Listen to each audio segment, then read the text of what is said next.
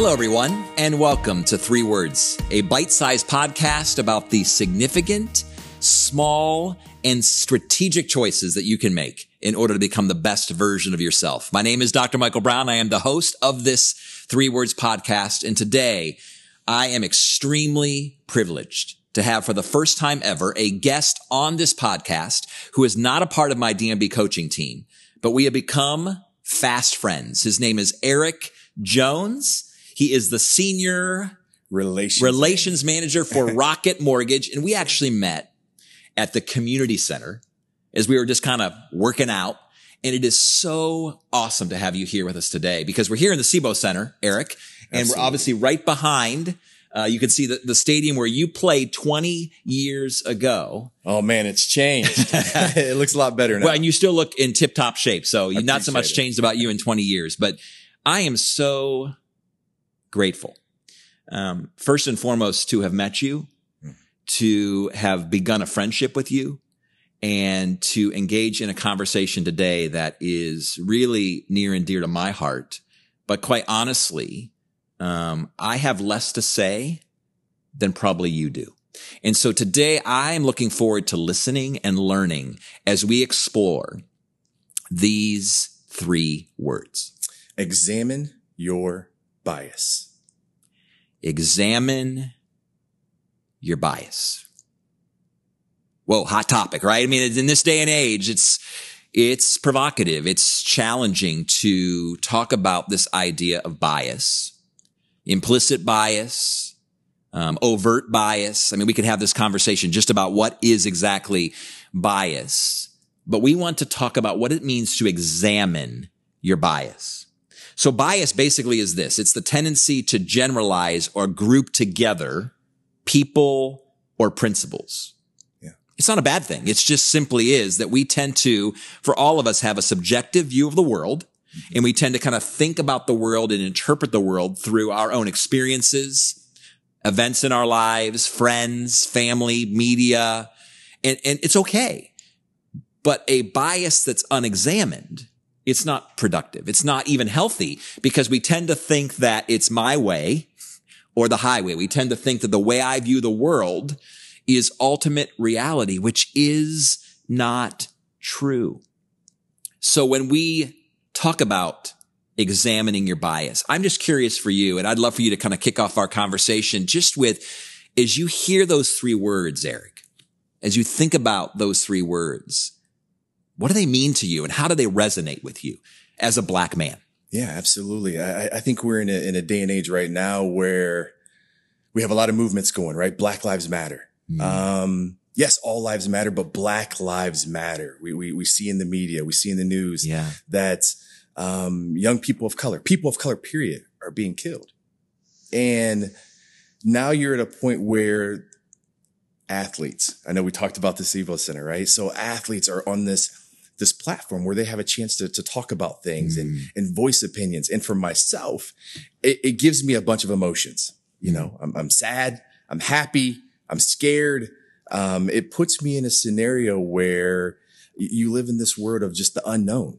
Well, uh, that's interesting. I mean, I, I can see where you'd be sad because obviously you're watching across the nation all that's going on and, and, and, and as a black man, just thinking about what does this mean? And I can, I can also imagine you'd be happy when you see obviously great breakthroughs and even, uh, people protesting in a peaceable, peaceful way and really standing up and saying, this is wrong. But I'm curious, scared? When Yeah. do you feel? I mean, uh, I, I'm not, a, I'm not afraid of you, uh, but, and you're feeling afraid. I, I'm curious about that. Well, it, it's, it's, it's different. So I'll give you a scenario, right? I walk into a room. I'm a, I'm a, I'm a former student athlete. I'm, I'm a bigger Mm. guy. I'm bald. I have earrings. I have a beard. And some people may be like, wow, his color scares me a little because I don't know enough about it. I, Mm. I, I, I'm not educated enough. Um, it makes me feel uncomfortable. Right. And So they don't see you as the 20 year professional. No, they don't they- see you as someone who graduated with a d- degree in communications and marketing and, and is just excelling and succeeding at life. They see you, you feel like differently. Yeah, absolutely. Um, you know, when, when a lot of things started to happen, people of color being shot, um, being abused, and, and those people that are with them being abused and, and treated unfair. Um, I'll give you a scenario. Please. I'm driving down the street with my son. I have a seven year old son and we got pulled over. We're going to my girlfriend's daughter's swim meet. I rolled down every window. I turned the music off. I put my hands on the steering wheel and I kind of tensed up a little bit and I, it, it was, it was unconscious, right? I, I tensed and I didn't mean to. And my son was like, "Oh man, it's a police officer! Yay, the lights! We all, all this." Oh, he cool thought it was cool. Thought it was cool. Yeah. But for us to have that conversation then was not been the right time. But I wanted to make sure that I felt safe. I wanted the police officer that walked to my car to feel safe and be able to look into the vehicle and see mm. everything that's going on so that I was trying to think a couple steps ahead so that he lowered his shield, I lowered mine, and we would talk whatever business needed to be talked at that point. And that's where we're different because when I get pulled over by a police officer, which doesn't happen often, I try to stay within the speed limit and so forth. I just go, oh, how annoying. I wonder if it's going to be a hundred dollar ticket, a two hundred dollar ticket, but I'm feeling like I got to get somewhere, but I'm not feeling threatened. I'm not feeling afraid. right. Um, now my son does. You, you talked about your seven year old son Seven year old. and I have a 12 year old son who is uh, African American. Yeah. Uh, we adopted him and about three days after George Floyd's death, I think I shared this with you, Eric, but he in with tears in his eyes looked at me and said, dad, can you find a way to find a place where I can get my skin dyed white Wow. so that something like this never happens to me? See, we've not had those conversations either. We've not started the conversations that you're talking about with your own seven year old because I don't want to scare him, Right. but I want him to realize the world in which we live, there is implicit bias. There is generalizations and grouping people together or, or ideas together. We see things in a certain way and it's so, so sad. We talk about student athletes, Eric, but even my own experience here as I, I work with student athletes in, in a really great town, Bowling Green, Ohio, but they have said to me that when they go out into public off the campus grounds and they're wearing their orange and brown, which is their kind of falcon colors and they're wearing their basketball or their football or, or cross country gear, they feel like celebrities. They're treated like celebrities. Yep. But if these same brown and black, particularly men, are out and about in their normal, what they would consider comfortable street clothes, at times they feel in danger. Absolutely. And, and I'm just like, I'm listening to these stories and I'm like, is this for real? Like, talk to me about that. And that's what I think in many ways has been really challenging for me personally during this time is I made a list of 107 black and brown friends that I've been actually touching base with regularly, moving my way through the list, just asking about their experiences because there's no way after having these conversations with a variety of individuals from across the country that systemic racism does not exist, that there is not bias Right. that is unproductive and unhealthy in our human relationships, particularly between black, black and brown and white populations. Yeah, you know what, Mike? I, I give you ex- another example, right? So, um, the world I live in, right? I, I Mm-hmm. dress business casual, sometimes pr- as business professional. And there's an example. I used to live in Michigan, in Ann Arbor, and Okay. I walked into a, a convenience store, live right down the street from it, dressed up, had a shirt and tie on. Hey, sir, how are you today? How's things going? Is there anything I can help you with? Interesting. The very next day I walked in, sweatpants, a sweatshirt. I had my hood up because it was cold, and I got followed around the store. And that's the difference. by the same that- individual. by the same exact individual. And I said, Hey, wait, I talked to you yesterday. Are you following me? And it, they opened their eyes like, Oh my God. Like, oh, I, I, I think their face said, I think I am. Their mouth said, no, I'm not. Yeah. But it was a, I think it was eye awakening for them. Well, and it's what we just described is subconscious. And in many ways, it's not an attempt. And I'm just going to speak as a white man to be mean or to, uh, to create harm. But there's something that happens and all of us need to examine our biases that happens inside of us. And we all have biases, not just in regards to race, ethnicity. It could be sexual orientation. It could be gender. It could be religious preference. It could be fill in the blank that it's okay to have bias, but it has to be examined. It has to be looked at closely and actually, to be honest, look at ourselves in the mirror and say, is there any way that I personally, in my personal biases, are contributing to the situations that we have today. Because what's typically happening, and I'm sure you've heard this from your friends um, who might be white, mm-hmm. it's like, well, I'm not contributing to that. I I have black friends. Right. I, I don't have bias toward black and brown people, regardless of how they're dressing or where they live or what. And I just, it's simply not true. But it's hard. It is to acknowledge that. Mm-hmm.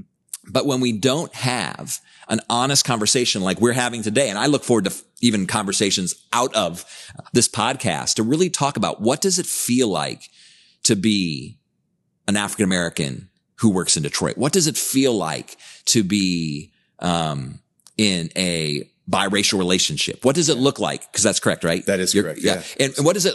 And just to kind of explore those things because I want to understand and then I want to examine my own heart and ask the question, what do I believe to be true deep down inside? Because here's the cool part. And we talk a lot about choices here at DMB coaching and on three words podcast. I get to choose.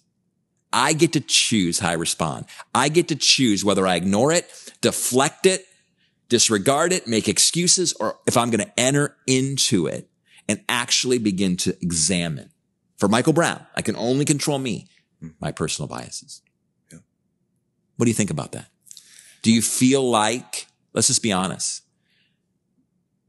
As you interact with white friends, yeah. as you interact with the white population in general, do you feel like there is an implicit bias toward mm-hmm. men and women of color?